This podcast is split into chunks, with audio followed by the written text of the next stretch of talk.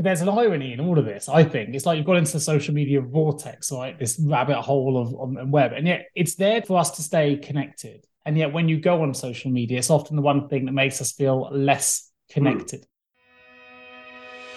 Mm. Welcome to the Mindful Paths podcast with Nick Day and Hari Kalymnios, where we explore the fascinating world of mindset, mindfulness, fitness, well-being, vitality, leadership, and of course, personal development. Our goal is to provide you with insights to help you live a more fulfilling, happier, and healthier life. So, if you're striving to be a better parent, friend, leader, colleague, or boss, or if you simply want to be more mindful and aware of the world around you, then this Mindful Paths podcast is going to be for you.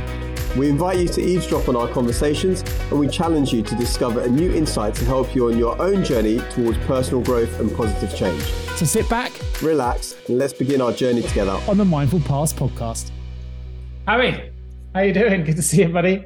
Yeah, nice to see you too, Nick. Um, I'm I'm doing okay. Although um, what I would say is um, it was it was I had an interesting morning. I've had an interesting week, if I if I'll be honest. And the way the reason it was interesting is because it wasn't interesting. Um, I had a lot of time off this last week, and I I kind of wanted to go away, and I've been I'm in an R in about where to go and what to do. And in the end, long story short, I didn't do anything. But there was this event. I, I couldn't actually make it because I'm working tomorrow and it goes on till tomorrow.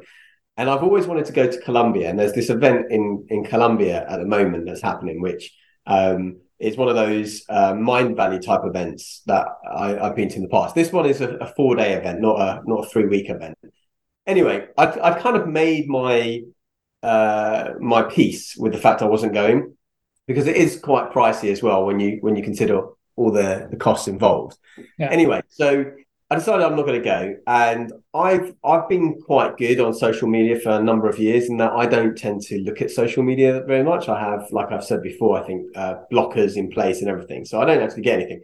This this morning I decided to go on. I go onto Facebook and I just check my um, notifications just to see if anyone has tagged me, and and I released one of our podcasts as a video or, or the other day then I just saw um like a little notification and it said like someone who I don't know has posted in a group that I'm in the group with.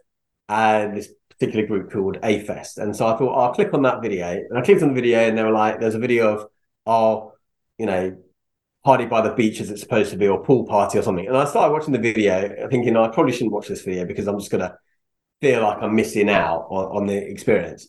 FOMO, fear of missing out, and I wanted to cover a little bit of that today. Um, but as I was watching the video, then suddenly, like this person jumped into my my vision, and I thought this looks really like like a really good friend of mine. So a friend that I made uh, back in 2019 at one of these Mind Valley events, and we became like sort of almost like brothers from another mother sort of thing. And they had a baby and and all this and the other. And he hasn't come to events recently because of that. And it just suddenly made me feel like I really should have I should have gone right because there's like one of my best mates is there. Another best mate of mine from that that that area is is over there, and it, and I had this real feeling of like not dread, but just like making I've made the wrong decision, and and it led me down this this like this thought process and not a good one. Um, but I wanted to talk about it because I really wanted to talk about this idea of comparison. Um, because we're always, or at least I, I can only speak for myself. Um, I find that when I'm on things like social media, I'm inevitably comparing what's happening with me in my life right now with whatever it is I'm seeing on there. And invariably, a lot of time, it doesn't lead to positive outcomes for me personally because um, like we probably know rationally, people are putting their best selves on social media all the yeah, time. Sure. They're only posting when they're on holiday or they're doing something fun. And you're very rarely do we do we post our worst sides, right? Of the really no. down times, the vulnerable times, the scary times. But you know, we touched about on some of this stuff in our first episode, which was very much focused around comparison being the stealer of joy. Mm. And I think that last word's quite interesting, um, only because you, you mentioned FOMO. And my wife talks a lot about JOMO. Are you, are you familiar with JOMO? Yeah, the joy of missing out. Joy of missing out. So there is an opposite to everything, right? And there's the yin and the yang. And um, you know, I'm I'm I'm barely on social. I know you're on social. You're on social even less than I am. But I wonder. There's a question for you. I know. So I've, I've kind of cut, cut in a little bit here, but just because the joy and the comparison thing, I think the two things kind of kind of worked out. But interestingly, in our last episode, for those that tuned in, we talked a lot about your beat model and well, two episodes ago, but also how part of your within the beat model for you, one of the things that's often lacking is that social connection. Yeah. Because you are from at home. So I wonder if if it's not just the, the fear of missing out because you've seen this beach-based party that looks great, some old friends, but as a question for you, just listening to what you've just said, are you currently in a part of your uh, a moment in your life where maybe you are a bit low on social connection? Is that playing a part in in how Oh. you're feeling? Yeah, I mean, definitely. I mean, for me, and, and I think this weekend as well It's like the coronation weekend. And actually, to be honest, I, I didn't watch it on TV. I know that you did something. You had this big, um, big spread for the four of you and, and everything else. I- I- yeah. yeah. yeah. I, I, I did nothing, and you know, I went to the gym like e- e- each day for a bit and uh, did some stuff at here. But I, I just felt like I definitely feeling that right, and I, and and the more I see other people connect, like what I find is that when I'm with people, for example, I use as a crutch like like TV and movies, right? You know that I watch lots of movies because I'm always Yeah, referencing movies. But when I'm with people, I don't I don't feel the need for that because I've got that connection through another means, right?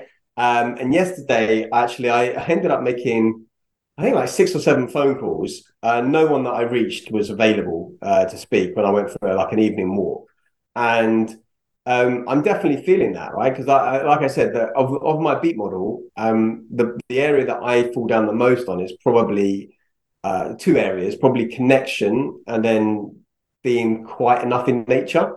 Um, they're the two areas that I'd say I'd fall down enough on, but probably connection more than ever. And so, obviously, these events that were going on in Colombia at the moment, they're big connection pieces. Now, I'm not. It's not all bad. I, I booked to go away for three weeks in Estonia for their event there, so I'll be away for the whole doing that, and that's kind of keeping me going. But I guess partly, uh, you know, I haven't been away since probably October time. Uh, you know, the the winters always get me down. All of this sort of stuff.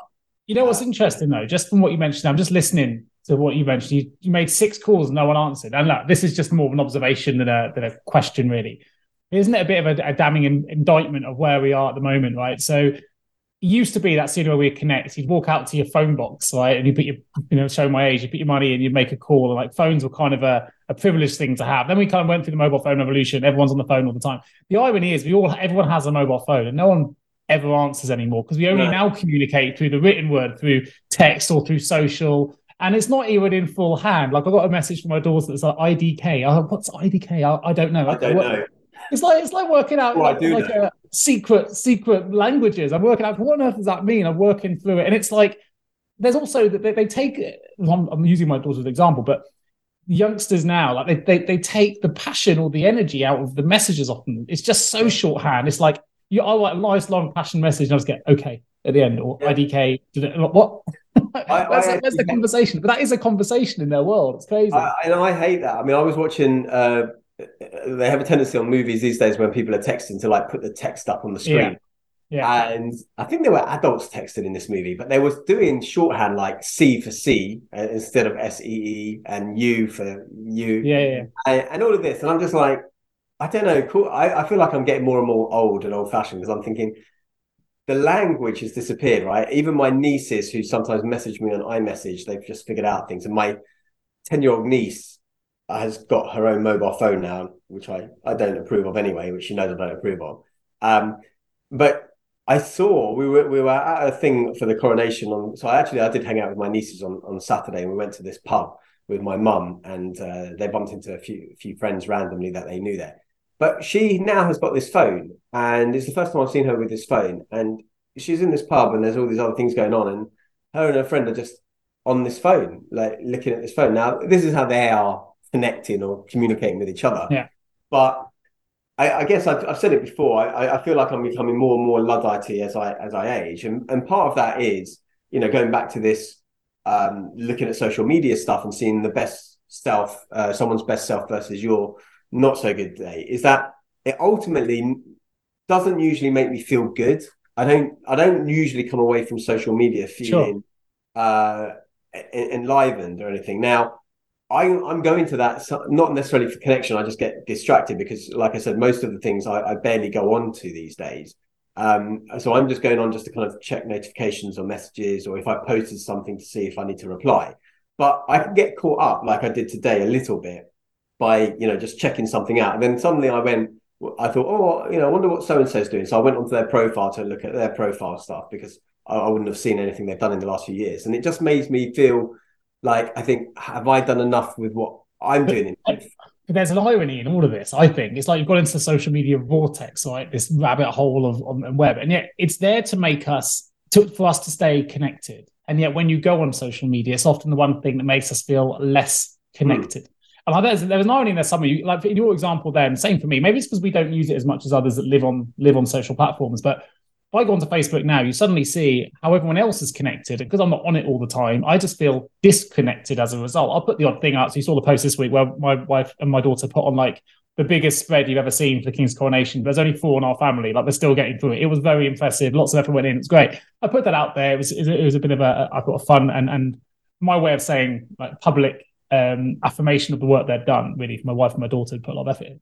But actually, when you go on there and you see all the other posts and the parties and things people are having, it makes you feel less connected. It's like does the complete opposite of what it's actually trying to achieve. And half of that is because everyone is trying to show their best selves, showing they're having the best party, having the best time. They don't show that that that other side of it. And just picking up on your talking of um well, we were talking about the text messages and the messages. What what I found really interesting, and we've done a lot of talking, and I'm sure we'll continue to about the power of thought and how that can change our feelings and how we feel about certain situations even if I'm getting a, message from my daughter that just says okay, right?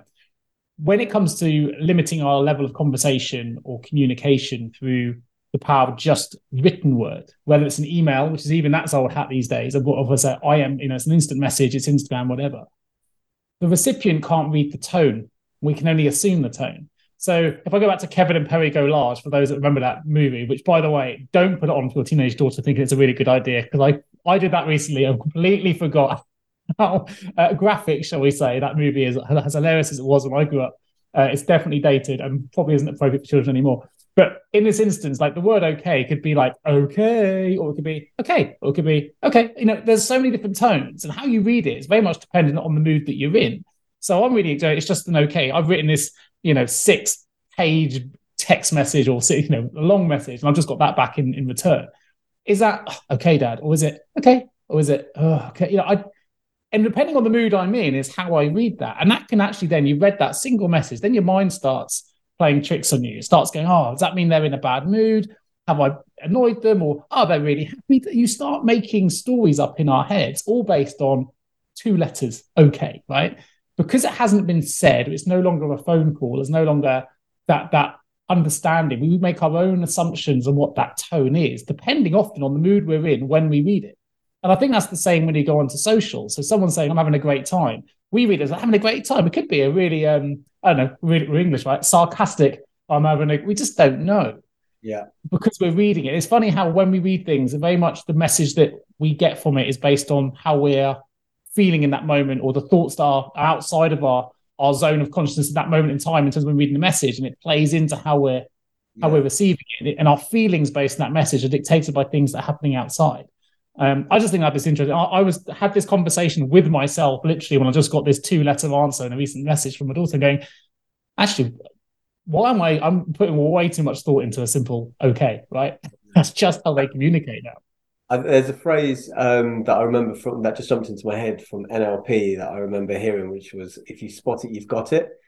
So if you spot it in someone else, it's usually reflecting back to you something that is showing up in you. And maybe that's the same there where you're reading into whatever the message is what what is going on for you rather than what is going on for that other person. 100% yeah yeah. Um, i'm probably more articulately put than the way i just did right? But yeah for sure. The other thing i think um, i'm gonna have to send you a link to this. Have you have you um, have you seen the youtube clip of of osho? Have you heard of the guy called osho? The Osho, I don't know too much about him, although I've got one of his books here. Um, but he's like an Indian spiritual leader kind of dude. Spoof or genuine? No, genuine. But he um, he's talking about the word. Can I say it? I don't know if we can. We yeah, can we'll just have to click tick the box that says uh, you know yeah. the. He's like he says uh, the word fuck. Right, fuck can be said in so many different words. It can be like for affection, I fucking love you, right? Or it could be you messed up, fuck it, or it could be um, uh, I don't know, surprise, fuck, you know, do the dirty part. Go on, Hari. Do that. Do that one. Let's hear it.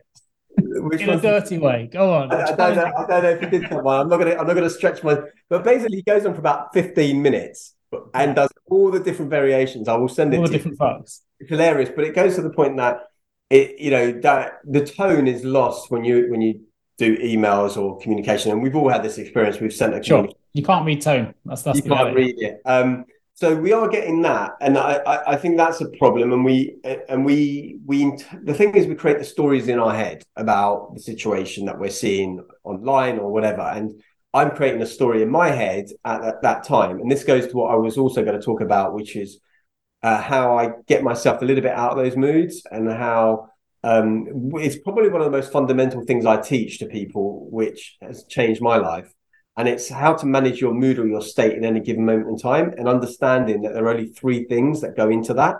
Um, and it's not mine originally I, I i butchered it from tony robbins who stole it from someone else and who stole it from someone else. Um, but three things that go in into how you feel. So any moment that you feel happy you feel sad you feel depressed you feel jealous you feel whatever there's only three things that determine that in any given moment in time. The first thing and they all begin with the letter A in my model because I like to keep it simple, is attention. So that is what you put your focus or your attention on. So this morning, for example, I'd put my focus or my attention on the fact on, on, on Facebook, right? And on this post. And and that made me feel a certain way. Now, had I put my attention on something else that morning, like I know, reading a nice passage of a book or you know, making a nice phone call or reading uh, an old email from someone that praised me, I would feel differently. But because my focus, my attention was on that, that created a feeling inside of me. The second of those three A's that ties into the first one quite a lot is the word assign. So, what meaning or language you assign to what you paid attention to. So, for example, the meaning I assigned to that was that I've made the wrong decision. Everyone's out there having fun. They're all connecting. I've been here alone by myself for the whole week um you know and so i and, and, you know I, I i should be out there. I you know i should have more disposable income to be able to kind of go and spend thousands on this week long trip to colombia and everything else. So that's the meaning i assigned to it. Um now the third a which also plays into it is action. So that's the the, the physical actions of your body will determine how you feel at any given moment in time. So um, for example, you might have had the experience where you're at a party, and I know we talked about dancing the other the other week, but you're at a party and you're having a rubbish time, and you know the person you want to see there isn't there, and and so the you focus on that, or you put your attention on the fact that the person isn't there that you want to see. It means, or the meaning you assign is it's a rubbish party and a waste of your time. But then your best mate or your daughter or whoever gets you up to dance. Suddenly you're dancing, you're moving your body slightly differently, and your mindset shifts and then you put attention to the fact that yeah you get to spend quality time with your daughter and it means you're having a good father son uh, father daughter bonding time. So for me those three things when i'm feeling a certain way i think right what am i paying attention to? What is the language or the meaning that i'm assigning to that? And how am i in my body right? So at that time i was slumped in my chair on my desk watching. So i ended up just getting up moving and i decided to go to the gym and do a class um, so that I would have to be thinking about the instructions from the instructor rather than doing the thing. And actually did make me feel much better, right? And I put much peace to it. But I remember for me, this is the most important lesson that I think I've learned in the last 12 years is those three things. Because whenever I'm feeling a certain way, like if, for example, you, you work in recruitment, and this would be a great example for people going in for interviews. Let's say you're going to your interview and you've had 12 interviews that week and you focus and you put your attention on the fact you've had 12 interviews. And then the meaning that you assign to that is that 12 people have rejected you and don't want to give you a job and you're useless and you can't get a job and you're too old or whatever.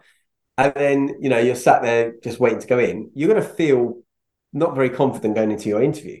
Whereas you could pay attention to the same thing, the 12 interviews. So you focused on the fact you've had 12 interviews and you decide a different meaning and you decide, okay, it means that I've had 12 lots of practice. I'm getting really good at this. By the time the right job comes along, I'm going to be perfect at these interviews, you know, and you get up and you go in there and you're going to be totally different.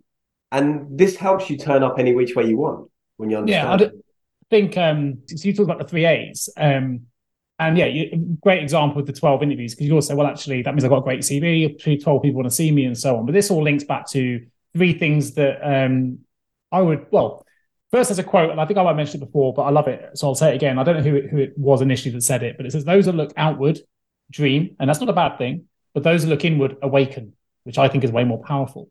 And everything you're talking about there is looking inward, is how we change our thoughts, how we challenge our thinking to improve the way that we feel about something, which links very closely to the Sydney Banks three principles, which isn't a million miles away from the three A's. So Sydney Banks is about mind being one of those, one of those A's, consciousness and thought. So mind is the source of all thoughts and experience. That's what obviously this podcast is a lot about and the different mind patterns we have. Consciousness is our the awareness of the world around us, um, which allows us to experience those thoughts and feelings. And obviously thought itself, which is the thing that creates our reality, which is what you were talking about changing then in that 12 interview example. You know, if we change the way that we think about a situation, then we can change how we feel about it and we can change those feelings by the power of our thoughts. So taken together, our experience then isn't determined by our external circumstances, although we often feel like it is, but actually by the quality of our thinking. And if we can get control of our thinking, we have a greater control of our lives. In that instance with the interviews, we get in control of what that process is from a positive mindset, then actually we can gain a much greater control over the actions using your A's that we take next to take advantage of that situation. I think is really quite powerful because then you that can help you find peace and sensibility in all the things. Yeah, I mean, definitely does. I mean, because I remember, you know, um, if I want to feel terrible about myself, all I have to do is go online and look up, I know, ex girlfriends or look up uh, people I went to school with who are multimillionaires right now. Yeah. And I can feel lousy, right? And this is a big reason why I've I've gone away from social media um, is because I feel like ultimately for me it was a net negative. I mean, I'm still on it and I still go onto it now and then, but I don't I don't tend to really delve into it very much. I tend to post and ghost, as it were. And I know that for me, it's going to be a problem if I, and I guess it again, it goes back to if you spot it, you've got it. When I'm in a place in my life where I feel like there's nothing more I could do, or nothing more I could achieve, and I'm I'm in the sweet spot of everything, then seeing other people, I'm probably, you know, it's fine, whatever. It's not going to make much difference.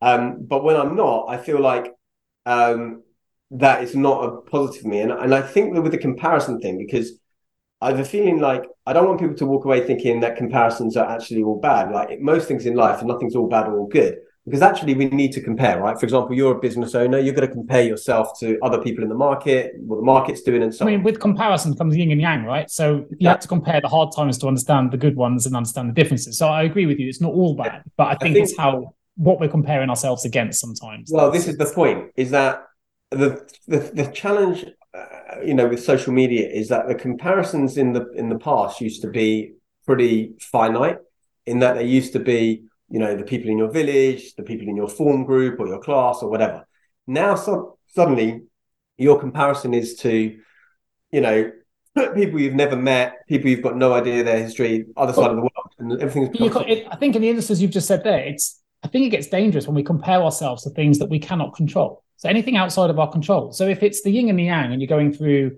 a hard time, you're comparing how you felt then to how you feel now. If you, you be using the climbing the Everest example, right?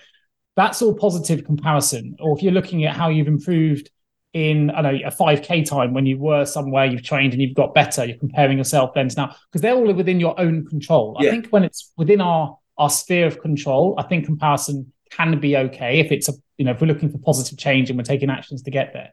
I think where it gets very dangerous is when we start comparing ourselves to things that are outside of our control. And this is particularly um, prevalent in, in, in teenagers and in youngsters where they look at things on social media, they compare their own selves to something they see, and they won't always know that, that the intelligence of AI and technology and things that are, are often fake that you see there anyway.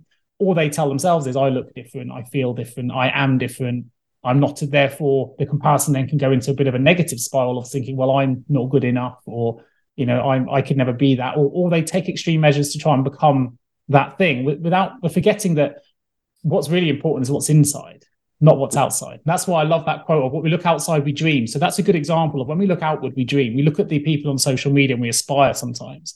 When we look inside, we awaken. And that links to the feeling thing because um, I think it was Michael Neill who said every feeling lives in the shadow of a thought.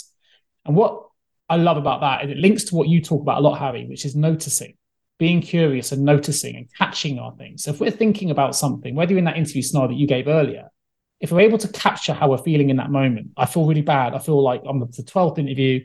I'm rubbish, I'm no good. If we're able to capture that, if we're able to awaken and notice how we're thinking, we'll realize that that feeling does live in the shadow of what we were thinking just two minutes ago. Mm. That gives us the opportunity to correct it. And if we, I think it's a really, really powerful quote. I'm sure it's Michael Neill. It may not be, but um, I love his work because he does the inside out theory, which talks a lot about this stuff. If you think of your, however you're feeling right now, whoever's listening to this, whatever you're feeling in this exact moment, as I talk to you, to Harry on this show, whoever you're listening in a car or traveling, whatever you're feeling at the moment will be living in the shadow of what you were thinking about just a moment ago. So if you can change that thinking, you can change how you feel. And so if you, and I think it's a good noticing technique. Yeah. That's all. Just it lives in the shadow of a thought. And I, I think I think that could be quite powerful, particularly in the comparison moment here, because Comparison is when we're looking outward, not inward. Comparing inwardly, I think, is okay in, in the right place, in the right place. But outwardly, I think can be quite dangerous, particularly if you can't control it.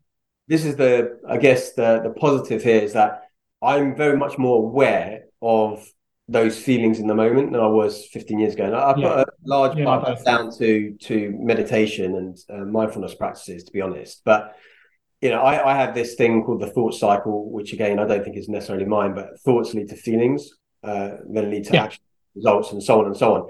But it's it's being able to capture yourself in that moment. So going back to those three A's, where I was thinking, uh, again, I'd heard a variation of that for like decades, um, but it didn't really click until one moment when I was, you know, walking down the street and I felt a certain way, and I thought, hang on a second, I, I had enough self awareness to think, what is creating that feeling, right? What are the thoughts? What is the language or meaning I'm assigning to those thoughts?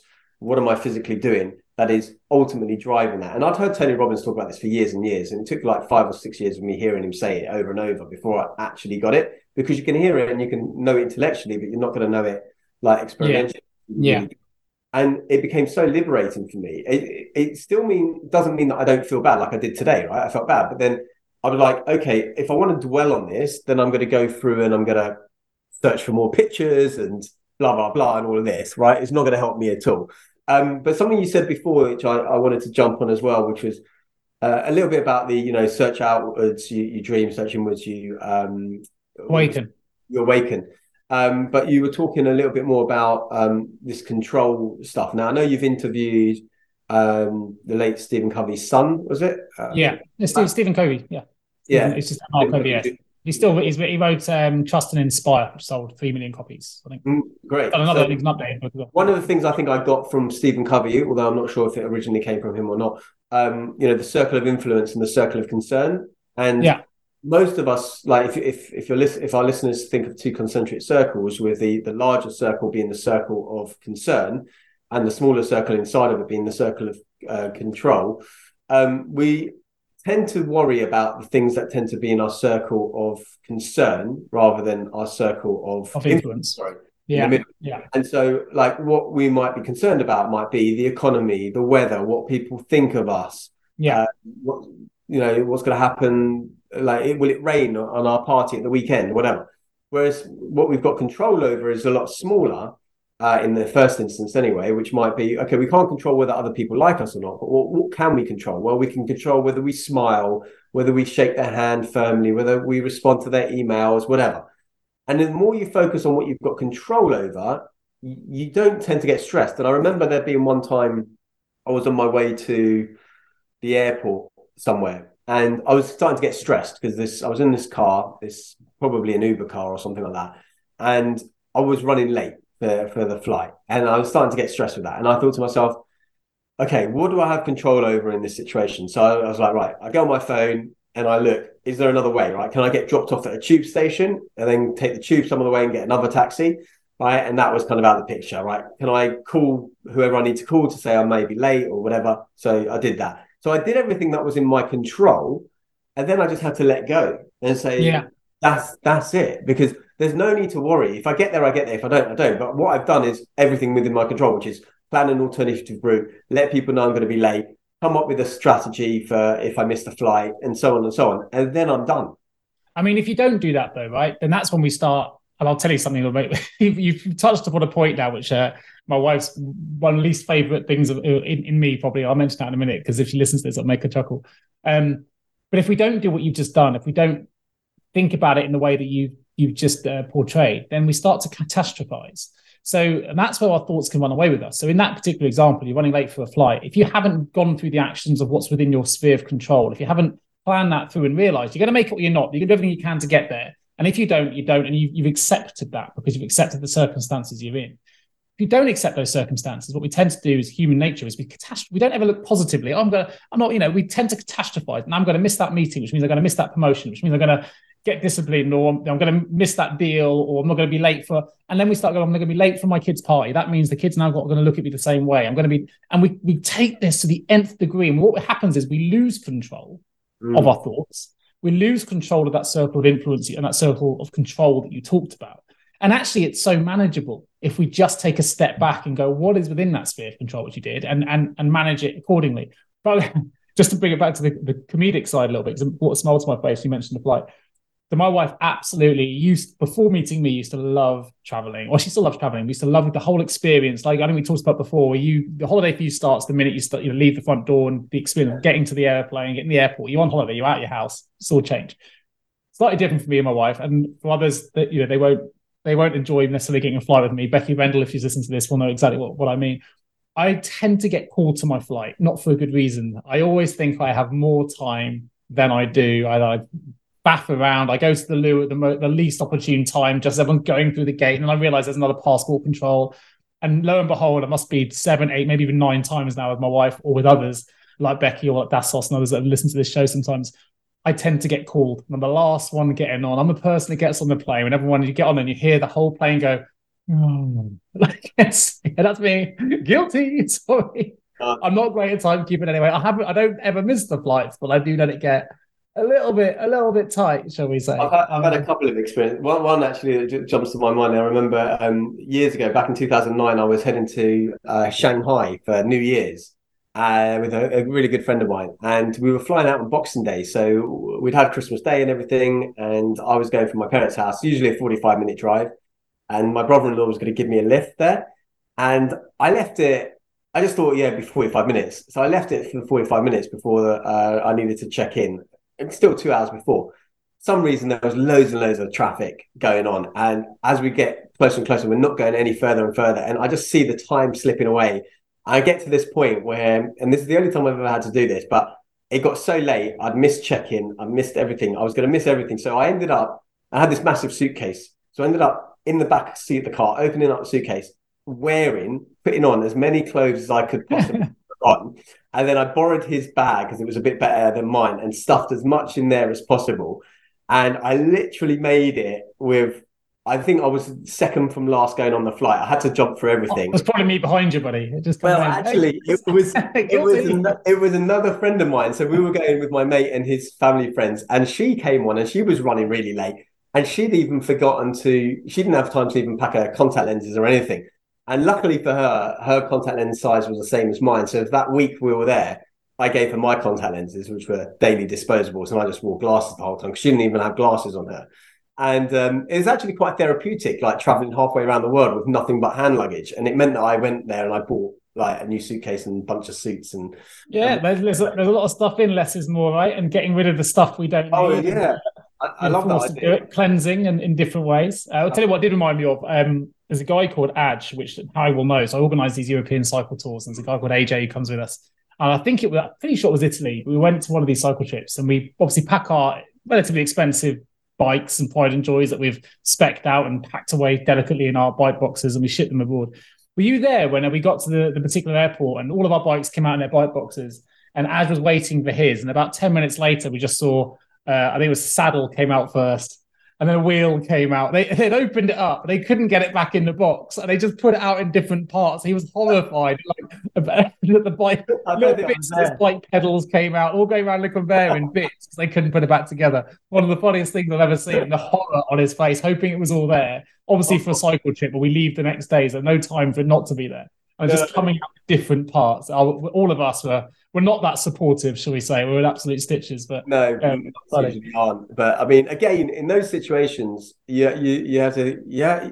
It is about having the, the cognitive awareness to step back and just yeah think right what what what do I do now right because I've lost control over the fact that my bike is in in one piece, it's in several pieces. So what am I going to do now? Right, I'm going to okay, I'll wait till everything comes out, see what's missing, try and find a bike shop, blah blah blah, etc. etc. But it's it's really but it links to the it links to the fight, flight, and fight response. Sometimes, if it's particularly disconcerting, and I, you know, we're talking about biking and, and traveling. I remember doing um, Ironman Switzerland back in 2012, and um, literally the, the, night before the race, uh, for those who are into bikes or not, you have something called a dropout. A dropout links your chain to the to the rear the rear gears mesh essentially, and it's designed to break so that you don't break your rear cassette. So if it gets bashed, that snaps first.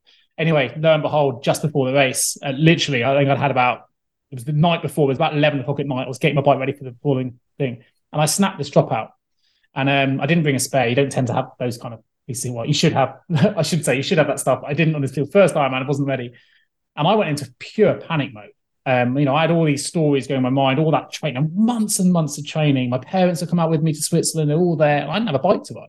And before the race, any bike that was available was gone. We were going around the expo. My dad in the morning, proper panic mode. Adrenaline's flushing through the system, trying to trying to calling all the bike shops. Nothing there to take. Everything's been rented. Pure, pure panic. And it's interesting that probably someone like yourself would have been more practical and gone, well, I'll do something else, or you know, I'll work something out. I I was in, so I know it's in me to panic. I know it's also in me to be to, to not panic depending on the scenario. But in this particular instance, I was in full hundred percent panic mode. And in the end, we found a guy who managed to weld together the, the, kit that I had that was broken. And he said, I don't know if it'll hold. It literally held to the end of the race, and in transition, it snapped it literally snapped again as I put my bike back into transition post ride and started the run, and it went. Like you couldn't make that stuff up, and it, it held for the race. But I remember cycling the entire race, got a better time than I wanted, but I was just in pure panic the whole time. Is it going to go? Is it going to go? Is it is it going to go? Sweating as you're cycling, and I was just in pure panic. And if I think back, there are things we can do sometimes, a to prevent the panic by planning better planning prevents piss poor performance. Now we can use the expletives in this show, right? Which is fair. If I just had a simple, I think like they're like 99p or 199 to buy these things. A very simple planning mistake for me. I didn't buy one, and all that energy wasted and and and emotions, not just me, but everyone around me then were on high alert as well.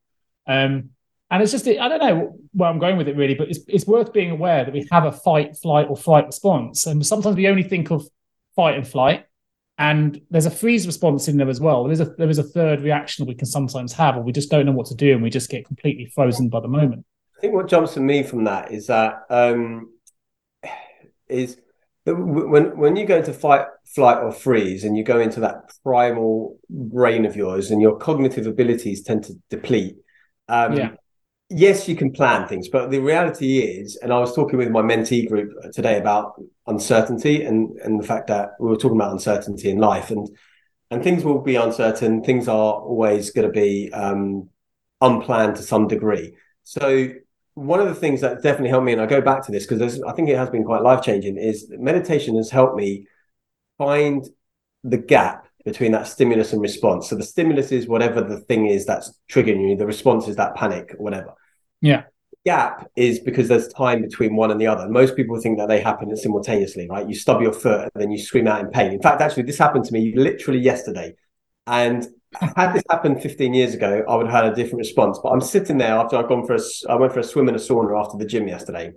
And you have to go outside to, so you don't put your shoes on where the swimming area is. So I'm out there and I'm just drying my feet and um, I'm looking in my bag at something.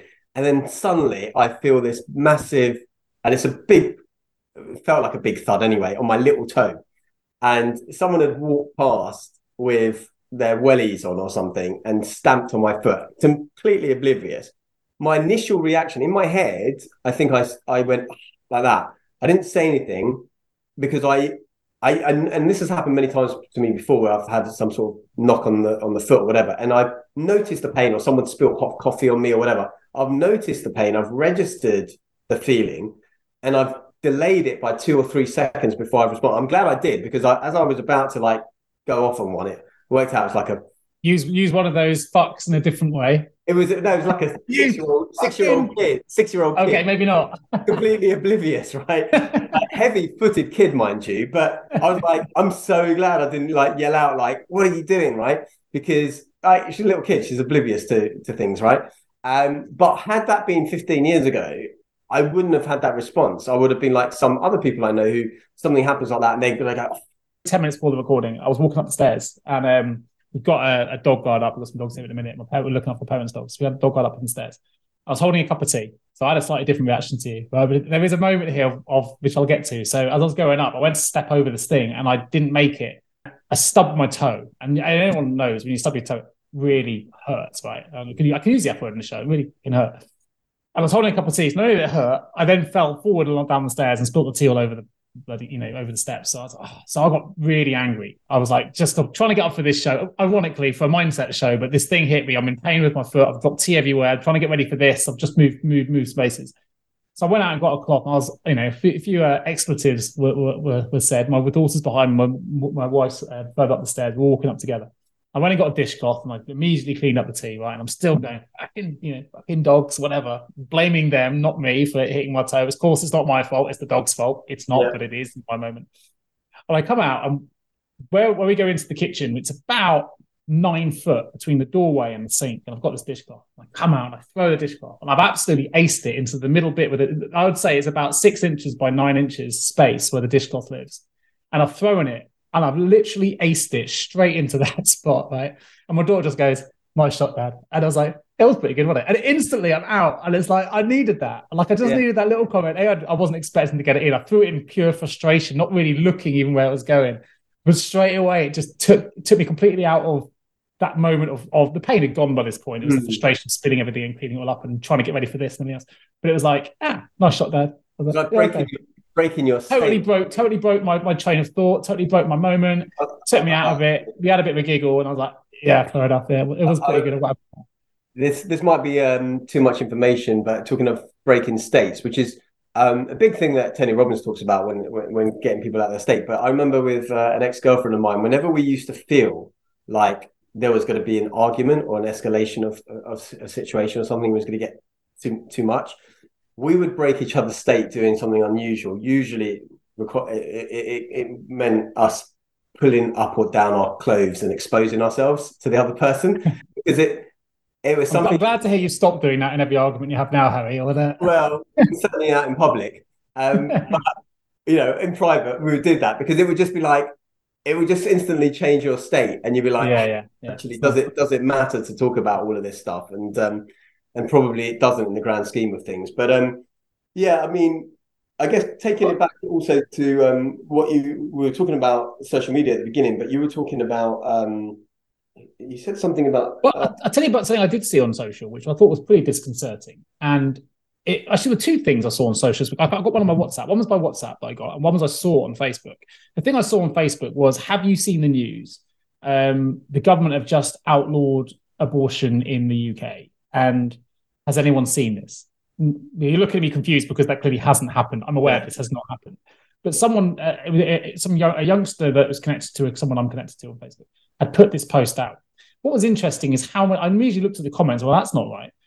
And everyone, rather than fact checking it, yeah, immediately gone in. This is this is what's wrong with this country. This is da, da, da, so. I think there's a. I mean, this is isn't going to be news to anybody to know that we need to fact check what we see on social. It's, it's not limited just to imagery. We often think about what we see people and it's often fake or, you know, we don't know what's behind the smile. Interestingly, actually, I was going to challenge you. This brings me somewhere else What's going to go by thinking with your AANA thing. Well, actually, you know, how often we look and how we appear can, can relate to how we feel. But actually, that's not always true, particularly in social. There's a lot of smiling and, hey, and behind the scenes, the individuals creating those poses and those pictures inside, they could go, be going through all levels of turmoil, trauma, mm. which talked about last show, big T, little t trauma, but they hide it for social pictures. So even when we're reading a text and it's hard for us to get the tone, it's not even possible sometimes for us to get the tone when we see an image because often there's a lot hidden behind the image that people don't want to portray, particularly in social. Vulnerability being one. I think we're going to do a show on vulnerability later on.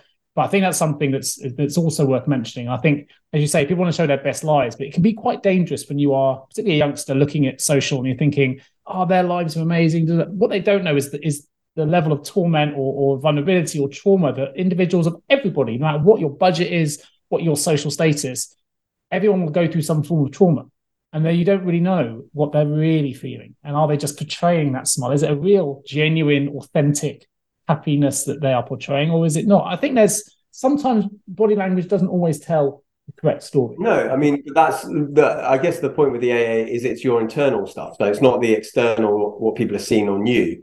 So they may, yeah, oh, yeah, in, yeah. Internally, you'll know you know yourself, right? Yeah, because you may be putting the smiles on. That's one aspect of the three A's, but it's any of those three A's will determine your mood or state. So you could be smiling on the outside, but internally you're thinking, "Oh my god, why am I at another event like this, or why do I have?" The, other, the other fact thing I got, I'll read it out. Um, this is I don't want to take this into a political uh, angle. I'm, this is always about politics. It's just a, a, thing I got on WhatsApp, and my I'll tell you my response that came through. It just said, "Here's a smashing story. That phone alert I'm reading here, which co- that phone alert, which cost the taxpayer 6.5 million, was contracted to Fujitsu. They subcontracted it to a company called Infosys." A woman who owns it, here's her husband, and it's a picture of Rishi Sunak, right? That could be quite damning and damaging, and it may or may not be true. All I wrote back was, has this been fact checked? Because when you receive something like that, the instant reaction is to assume, because it sounds true, it sounds reasonable, and oh, that's and obviously the way it's been written is sensationalist anyway. But we immediately then curry favor with the person with the view of this is terrible now, I don't know, and I'm not here to find out actually in this instance. It's just no. an example of, you know, maybe I, that I one is true, maybe it's not. But so much of this stuff circulates. And I when mean, we read it, A, we're reading tone into that for a start, but it's it can be so, so, so, so damaging. And I think this is another example where we're looking outward, not not well, this is inward. We've got to be got to be really conscious of noticing and fact checking and just being having that awareness. Earlier on, you were talking about how social media was there for connection. We are talking about connection right at the beginning. Yeah. Um, and I wanted to say at the time, and I, it's kind of just come back to me now. At the beginning, maybe social media was there as a as a way to connect people. But I, I tell my students all the time, right? If you've got a product that's free, like social media, then you are the product. And people don't realize that is that they are the product because their eyeballs, their attention, their focus is what's being sold. And so anything that keeps your attention onto their their platforms, like this article or whatever, um, and I think actually Rishi Sunak's wife does have shares in Infosys, but whether Infosys are connected with that alert thing, yeah, no, I don't know. Yeah, exactly. To be fair, I didn't get that alert because I turned off my emergency alerts. I don't want to be in, inundated with sure. stuff. Um, but um, yeah, and, and this is the thing is that for me, social media is not social um, anymore. It I don't know if it ever was. Oh, okay. yeah, nice to put. I haven't heard that, but yeah, you're right. You know, it's it not. doesn't. It, it, at least for me, I mean, there have been benefits, like everything, right? No matter how thin you slice it, there's always two sides to every story, and and there are benefits to it. There are there are detriments to it. Um, at the moment, for me, I think personally, it's a net negative, um, especially when I go down a comparison uh, rabbit hole but I can see that there are benefits as well, right? And I've had benefits from it as well. So I, I guess with everything in the universe, um, there's nuance. we're sharing the podcast on social, right? Because we want to yeah. get eyes and ears on it, right? And we want people, hopefully, these these shows are creating it, just one insight or one thought process for someone to take away and and it manifests, and then they can utilize it in their their lives to to help them think about something in a different way, and improve their thinking or their feeling or their happiness. Then wonderful. So we use it to our advantage when it suits us as well. I, um, I, I totally, you know, respect I mean, that social is a, a good and or a bad thing. It's being having the awareness that it can be both. I think it's always your uh, something else I wrote down where you were talking a while back, but I think it's relevant here as well. And it's an equa- another equation that I live by. I can't remember if I shared it with you. I think I did. E plus I equals O. I think we shared it in one of yeah, the. I think it was the first episode. I think. Yeah, I think it was the first one, and I, I keep coming back to. I mean, there's probably maybe a dozen fundamental truths that I over and over and over and over go back to and, and teach, and this is probably one of them. And event plus response equals outcome, not the event equals the outcome, and and it's always our response to the thing that that makes the difference, not the thing itself. Um, because like we say, we can both be at the same party, have different outcomes because one of us is like responding to the fact no one's there that we want to hang out with. The other one is responding to the fact that yeah, that, person's not there, but you get to spend more time with another friend and get to know them, yeah. and that leads to the outcome. And I think, I guess I was reflecting a bit on that today as well. Is that okay? I've noticed that I wanted to maybe I, I, I regretted, let's say, not going away, but then did I really regret that? Because you know, had I been there, that you know, I think with social though, one of the things that can be quite dangerous. I mean, we're talking about the dangers of it here. And I think it's right that we do because it has such an impact on mental health, such a and, yeah. and often negative impacts on mental health, which become mental illness and, and negativity. Negativity. And I think a lot of that also links to its repetitive nature. So if you jumped onto LinkedIn uh, to Facebook right now and, and went for all your friends, you'd find another party that you're not at. Oh yeah. And if you did it a week later, there'd be another one. You know, so it's that constant reinforcement of a negative. If you are thinking negatively about something, whether that's you know weight, whether that's um, how many friends you've got, whether it's whether I don't know, whatever it is, your singing voice. If you're seeing the same thing over and over, and you uh, we talked about echo chambers in the past, you sometimes look for the negative, not the positive. So we start going, oh, I wonder if I'm also not invited to that one. So you actually go searching for that thing that's going to make you feel worse. I mean, maybe a bit of a, a, a less serious example, but I'm suffering with arachnophobia, right? Now, me and my wife go to go go abroad where there's spiders that I'm going to be scared shitless of. She doesn't go to them looking for them. I go looking for the things. It's like I want to be faced with my fear. Matter where we go, I'm looking under every pillow, under behind. And oh it's like, what are you doing? You hate them. I'm like, I know. I, I need to make sure there are none there. So what I do is, if I had just taken her approach, I would find and see none. Because I take my approach, I find loads of them. And I, I know it's a kind of a random example, but I think the same is true in social. If you're looking if you're feeling a certain way, and we're talking about this links right back to thoughts and your three A's, absolutely. We talk a lot about thought because it's so prevalent if we're thinking a certain way, we tend to use it a certain way. We tend to search for things that reinforce what we think is true. Oh, well, I think that I am this. And to prove that thought, I'm going to go into my little echo chamber of social networking contacts and find the things that prove that to be my version of what is true. Or equally, we could do the other way to, to dispel the theory. But it's like, you know, anyone who's listened to this, I would say 95% of some people at the moment have at some point have played Google Doctor right? We get something, we go, oh, I'm going to Google that. We don't look for the positive outcome. We tend to go, I've now got the big C because this is clearly a symptom of this, this, this, this, this, and this. And then we go into that spiral of looking for other Google things that reinforce those symptoms. And suddenly we've diagnosed ourselves with a crippling illness. We go to the doctors and they go, it's just a rash, it'll clear. And you think, ah, thank God for that. And it's not, I'm not saying don't do that. Go to the doctors if you're unsure. No. But we tend to look for these things. And I just think there's a word which um, is a great word. I think it's uh, it's confabulation, which is believing the stories we tell ourselves.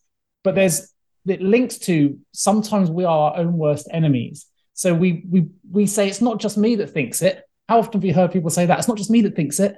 Everyone thinks it. Well, no, you're looking. Often yeah. you're looking for those thoughts. You're looking for that reinforcement, even though it reinforces a negative thing. If you well, so if you think it, you'll find it. But I mean, I don't think it's limited to social media because as you were talking about this, um, I've had this thought for a long time, um, it, and I, this is a bigger conversation about um, consciousness, the universe, and everything else. But like, I feel like what we seek, we we tend to see, right? We t- and what do I mean by that? And you've said in these examples of like social media and everything else.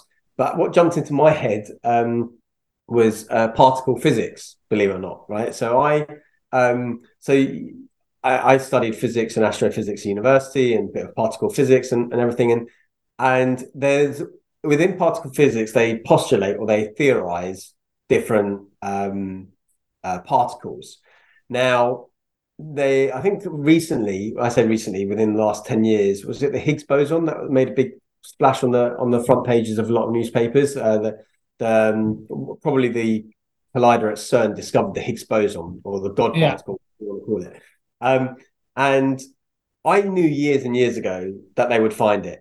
Whether or not I and, and actually interestingly with particle physics, they don't actually ever discover the, the particle. They discover the, the tracks of the particle. So I'll explain what that means in a second. But they found it, and I was like, they're going to find it because what you look for, you tend to find. And you might say, well, that's sure. rubbish. Like they're not going to find every particle they postulate, but they tend they tend to have done right. Neutrinos, they de- like they you know postulated found all of these things they find. Now I'm not sure whether they're actually really finding some of these things. For example, like the way the way they find out the particles is they they see this happens so quickly, and it's it's the aftermath they see.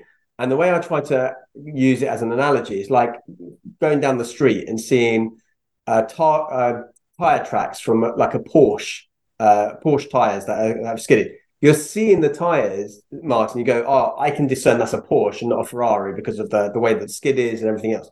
But you don't know for sure that it was actually a Porsche. It could have been another car with Porsche tires and a similar sure. weight that did that thing, and that's how they they discover particles. So I don't. I'm not sometimes convinced on on what we're finding and whether we're just creating what we want to see sometimes. Just, yeah, see what we want to see, right? And that's that's a common, as you say, there's a cliche in things, and when we hear a cliche, we should listen to it. And you, I heard that first from you, and it, it's true. You know, we see what we want to see as a cliche, and that, that's a good example of it. I think it's also why, and it's for another another day. Yeah, it's not we believe what we see; is we see what we believe. That's why there's such, you know, argument about whether the existence of, of God and certain religions, which is not something I want to talk about so today. But I think just because people, you know, or, or spiritual beings or whatever it is, people think, well, because I haven't seen it, there's no proof, therefore it doesn't exist. There doesn't have to be a binary response to any of those things. That's, no. that's in my opinion, and that's not giving my my religious um, views out there as to, as to what I follow, what I believe. But I think it's just because you don't see it doesn't mean it's not true. We're discovering things all the time, but often, yeah, there's there's a lot of um, people like to be skeptic, and people like to. I don't even know what power it gives them by by trying to dispel something someone else's belief just because something hasn't been seen to be true yet. I don't. For me, it's, it's something like. I mean, it's for another another day. It's one Maybe of those triggers to... for me where people want to take away someone's energy for no real benefit. I just I get really frustrated by it. Maybe they have a, a strong desire to be certain about something. So, like I was talking earlier with my mentee group about uh, Tony Robbins's six um, human needs, which you may have come across or not. So, there's six human needs as he describes them, and the first two is the value for certainty or security. And then the second one on the flip side is uncertainty. So we need both uncertainty or surprise or whatever in our life, but we also need certainty. Then the other the other two primary ones are love and connection, and then the or love slash connection, and then uh, significance. And then the top two ones are growth and contribution once the base needs are met. But maybe these people have a desire to be so certain about something, and they've got a strong. That's maybe their primary want in life or their primary need is certainty. So they need to feel certain that they know that there's nothing out there, there's nothing beyond. And I, I, think that I've no issue with, with that at all, but I would say just keep that inward. It doesn't have to be. You don't have to impose it on other people. Uh, for so sure. There's a really, um, I don't, I'm conscious of time for people listening, yeah. but um, I read, uh, I can't remember the book, Dale Carnegie, and he's quite a religious guy actually. And I, I mm. introduced his book to my mum, who, who's which one? Actually, it changed our life in quite a significant way. Um, I was trying to find which book it was. I'll, I'll, I'll, Google it in a minute. But there's a story in the in the in the particular book. I'm not bad with names. I'm surprised I remember his names. I'm terrible with names and celebrities and titles. And yeah, I, I love it. But there's a re- a story which I don't know. I, I just think for people listening, maybe it'll resonate with you, particularly if you've got I don't know someone in your life that's, that's like this. But he was at a dinner party and he's very well versed in the Bible uh, and religious, and he's he's quite a religious guy anyway, and some of his books go that way. But there was a there's a dinner party taking place. I may not get this exactly right, but it goes something like this. And there was someone was talking to someone else at this dinner party. Uh, the, uh, the the person hosting the dinner party rather was telling someone else about a particular story that happened in the Bible. And he said, "Oh, this is what happened, and this is." Da, da, da, and the guy went, "That's not that, that doesn't exist in the Bible." Well, no, it does. It does. It's really important, and it's it's important because of this. This. And he was telling a different story and using this, the, the Bible um, incident as a reference to support something else. He was. He was. He was telling a group of people and, and you know really enjoying and regarding regarding his story. And this guy cut in and went, no, that's not right. It's not right. That didn't happen in the Bible. And it didn't actually matter whether it did or didn't in the story, but he was, this individual at dinner party was very clear that didn't happen. You're wrong. And go, no, it definitely did. It definitely did. No, it doesn't matter. Let me get these. No, no, it didn't happen. It didn't happen. Anyway, the, the, um, the guy hosting the party telling the story he said, well, look, ask Dale. Dale will know. He's well versed in the Bible. He'll know if it's there. And the guy went, yeah, great, because it didn't happen. So Dale, you know, tell him, tell him it didn't happen. And Dale said, no, it did. It's in the Bible. They went, really? Really? It's in the Bible. It's there. Went, oh, in that case, I'm, I'm really sorry. And, and, and it continued. Later on, Dale goes back to the, the guy comes up to Dale and goes, I checked, it wasn't in the Bible. Why did you say it was? And he said, because it wouldn't have served anybody but you to say that it that it didn't. The guy was telling a story, he was using as a reference point, he was in his element, he was having a really good time.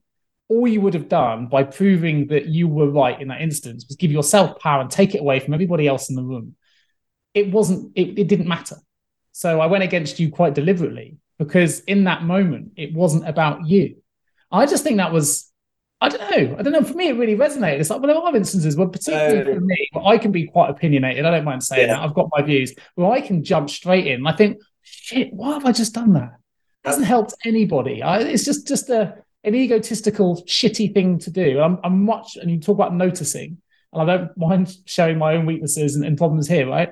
It's a safe environment to do it. It's one of my biggest things I get I get frustrated with myself if I jump in too fast and I go, shit, why have I just corrected that? And even if I'm right, it doesn't matter. It just doesn't matter. Yeah. For me to be right in that moment has just taken the power away from someone else and made them feel small for no reason but for being right. Yeah. You know, it just doesn't matter. That, no, that really resonates with me because um that that that story, I, I love that story. That I think it's in uh, How to Win Friends and Influence People. It is. That's it is How to Win. Um, exactly and I remember reading that story uh, because I was very much like you, and I still am to some degree, where I have this need to be right or want to make sure that people are saying something correctly or whatever. And then, like you, coming to that realization, I think like, is is my desire and my need to be right worth it in this effort? And and and even if you badgered and convince the other person that you were right. Uh, another phrase that I, I think I heard from probably Brian Tracy or someone like that is like a man convinced against his will is of the same opinion still. Right. So if you badger it down someone's throat, they're still going to think what they think anyway. And I think yeah. it's important. And actually, one of my uh, this goes on to a separate topic altogether, but relationship advice. But one of the best bits of relationship advice that I can give to people that I used to think of in a relationship is that um, would I rather be right or in love? That was my relationship advice, right? Because I remember thinking, like when I was in a relationship, um, and I would see a, a, partner, and she'd be like chopping onions, not in the best way that you can possibly chop onions, and I would stop and and I literally, the reason I give this example because I remember where I was when this happened, and then that story or a version of it jumped into my head, and I thought to myself, is it important for me in this moment to like really teach her how to chop onions the right way? And uh, people would probably ask me that what's the right way of chopping onions? And and i said to myself like look i can either be right or in love right? Is it is it worth having a an argument about this right? Is my yeah. need to be right so important all these times? And actually i found that a lot recently as well. Is like you know you can try and put your your will and your ideas onto other people but a if they're not ready to hear it, it, it doesn't matter. But also b what is it serving? In that moment in that story that you were recounting it was the ego of the person interruption. 100%. Maybe he came at it from a good place, right? He didn't want the people around the, the table getting this idea about the Bible, whatever else. But when you insist upon insisting, then it becomes the ego because you're like, no, I need to show that I'm right and you're wrong. But actually, is it is it worth it? And and that book actually was is quite interesting because um, when I read it about 12 years ago, um, at that time I was going out with someone and I'd noticed after I read it and she she she was the kind of person that got on with lots and lots of people and everyone really loved her and everything else and i noticed that everything that she did echoed in that book so she always greeted people with a smile she gave them a compliment yeah. she always asked questions she never tended to argue she did all of these sorts of things and then I mentioned it to her once, and I said, "You know what? I've noticed over the last few years you do a lot of these things." Uh, and she goes, "Oh yeah, my mum gave me that book when I was like 12 and she'd read it and just must. I, I think it's impossible to read that book and not take something away from it, mm. either from someone you know. I think it was probably the book, and I read it probably five years ago that, that started me on my coaching journey. And one of the things you talk about ego, one of the things a teacher as a coach is you've got to leave ego at the door. It's not about me. And um, and that's something that is one of the, the best lessons I've learned. Uh, yeah. Someone that probably had a lot of ego when I first read that book, and I think I've like to think I've left a lot of it at the door since then. Um, mm. And we move and we we mature and we, we grow and we we, change. Um, the person I was then isn't the person I am now, which is a nice thing. But that that book is probably the first book I read that started to change my thinking. Definitely one of the top ones I recommend um, for for people, and it's worth rereading as well a few times as well. Um, I, I recognise the time as well. We run up on time. Yeah. Well, I, I was going to leave this for listeners to to maybe go and watch um, at some point. And I can't remember if I've asked you this before, but we were talking about social media and we're talking about how that like we we're drawn to the negative and all these sorts of things. But i was going to ask you and maybe suggest to the listeners if they haven't already have you watched the social dilemma on netflix? I have yeah i've seen it. That that would be one that i would recommend uh, yeah it's good. not watched it to watch it just to understand a little bit more about how, how people en masse can be convinced to to think a certain way. Yeah yeah it's it's, it's, it's quite, quite scary. yeah quite disturbing yeah I was going to mention before we sign off. Then there was a, a story, and I, I just found it because I've got it in my my my coaching archives, and it's um it was written by someone called Mavis Karn, K A R N. I want to look it up. It's called The Secret. Um, but she was a head teacher, and she she wrote a story for. I'll say not a story. It's a letter. She wrote a letter to her kids and former children, former kids. And um, it says that I've got a secret. I'll just read a bit of it. It goes on longer than this, but I picked a little excerpt just to finish off today's show, really, because um, I didn't know it was going to be there. I just just literally found it uh, in in my in my files. And it says, I have a secret to tell you. Nobody meant to keep it from you. It's one of those things that's so obvious that people couldn't see it, like looking all over for the key that you have in your hand. And it goes on, but I'll read this little bit for you here. It says, the only thing that can keep you from enjoying all that you already are is a thought. One thought, your thought, not someone else's thought, your thought. Whatever thought you are thinking at the moment, that feels more important to, to think than feeling grateful, alive, content, joyful, optimistic, loving, and at peace. That's the only thing that's between you and happiness. And it goes on. If People want to find it. It's called The Secret by Mavis Karn. But it's um it, I think that's really powerful. We talked a lot mm. about thought. You talk a lot about gratitude and the gratitude diaries and the and how that's really one of the, the key things you'd recommend people start to do. Um, and I, I, talked a little bit about the um, the car force to get the name uh, Simon um, Om, I think that, that mentioned it. Yeah, yeah. It's impossible to feel unhappy and grateful at the same time.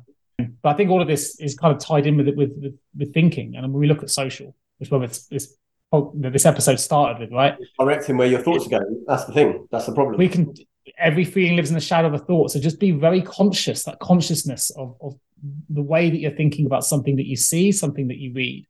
Um, and be aware that if you change the way you think about what you're looking at, what you're reading, what you're perceiving, um, you can change the way you feel about it. And you don't have to, or you know, social doesn't have to be a negative. You, know, you don't have to. It doesn't have to be something that makes you feel negative or bad or sad or FOMO, um, or take the advice of my wife's followed, hasn't been on social for, for years now, which is JOMO, which is the joy of missing out, which takes away that comparison that steals joy in the first place. Um, I haven't quite followed the, the JOMO revolution yet. There's a little bit of me that still suffers with that FOMO. Just don't want to miss that one thing. But, my um, my my parting quote for everyone, as, as you were talking about that uh, from either Wayne Dyer or Zig Ziglar, depending on who you look at it. Um, change the way you look at things, and the things you look at change. Very nice. There you go. Perfect place to almost finish the show. However, I need to mention I'm in my new space today. For those on video, I'm going to lift this up. I have my first standing desk. So you've been standing, and I've been sitting. I have first ever, first ever show I've done standing up, and it is different. You know, I feel bad. I'm going to stand now. There we go. I'm starting. lucky.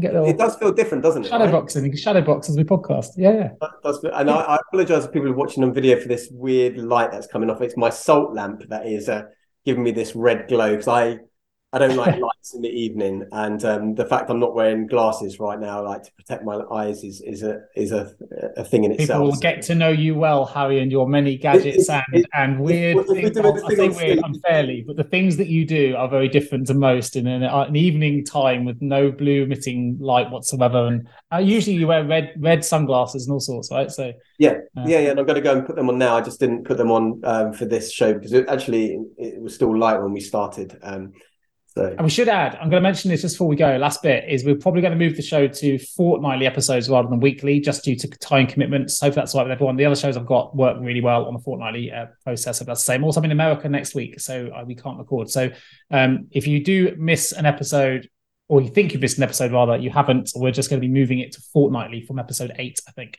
which is this one. So yeah, that leaves us all to say, Hari, thank you. I'm in the States next week, buddy. I don't know if we can connect while I'm away. Where are you headed to? Uh, going to Denver for the American Payroll Congress. Uh, head, are you gonna have time? You should head up to Boulder. Boulder's like half an hour away from Denver, isn't it? And I've always wanted. Yeah, it should to... be. It should be really good. There's, there's loads of people to connect with out there. It'll be. We like Boulder. Lots of outdoor activities. Yeah, I think I love it. I it's just a yeah chance to get away and uh, and and meet some people that I connect with a lot on on LinkedIn social platforms. Are you going solo? You're going solo. No, I'm going with uh, two guys I work with. So yeah, it should be a lot of fun.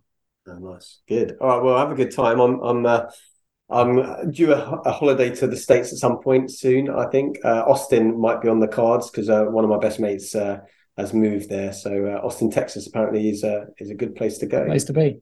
Very nice. Mm. All right, buddy. Well, listen, we'll catch up probably stateside in a week or so. And uh, thanks everyone for listening. Keep sharing the show with all your friends, colleagues. We'll keep our listeners growing. That'd be great. And uh, we'll catch up with you all soon.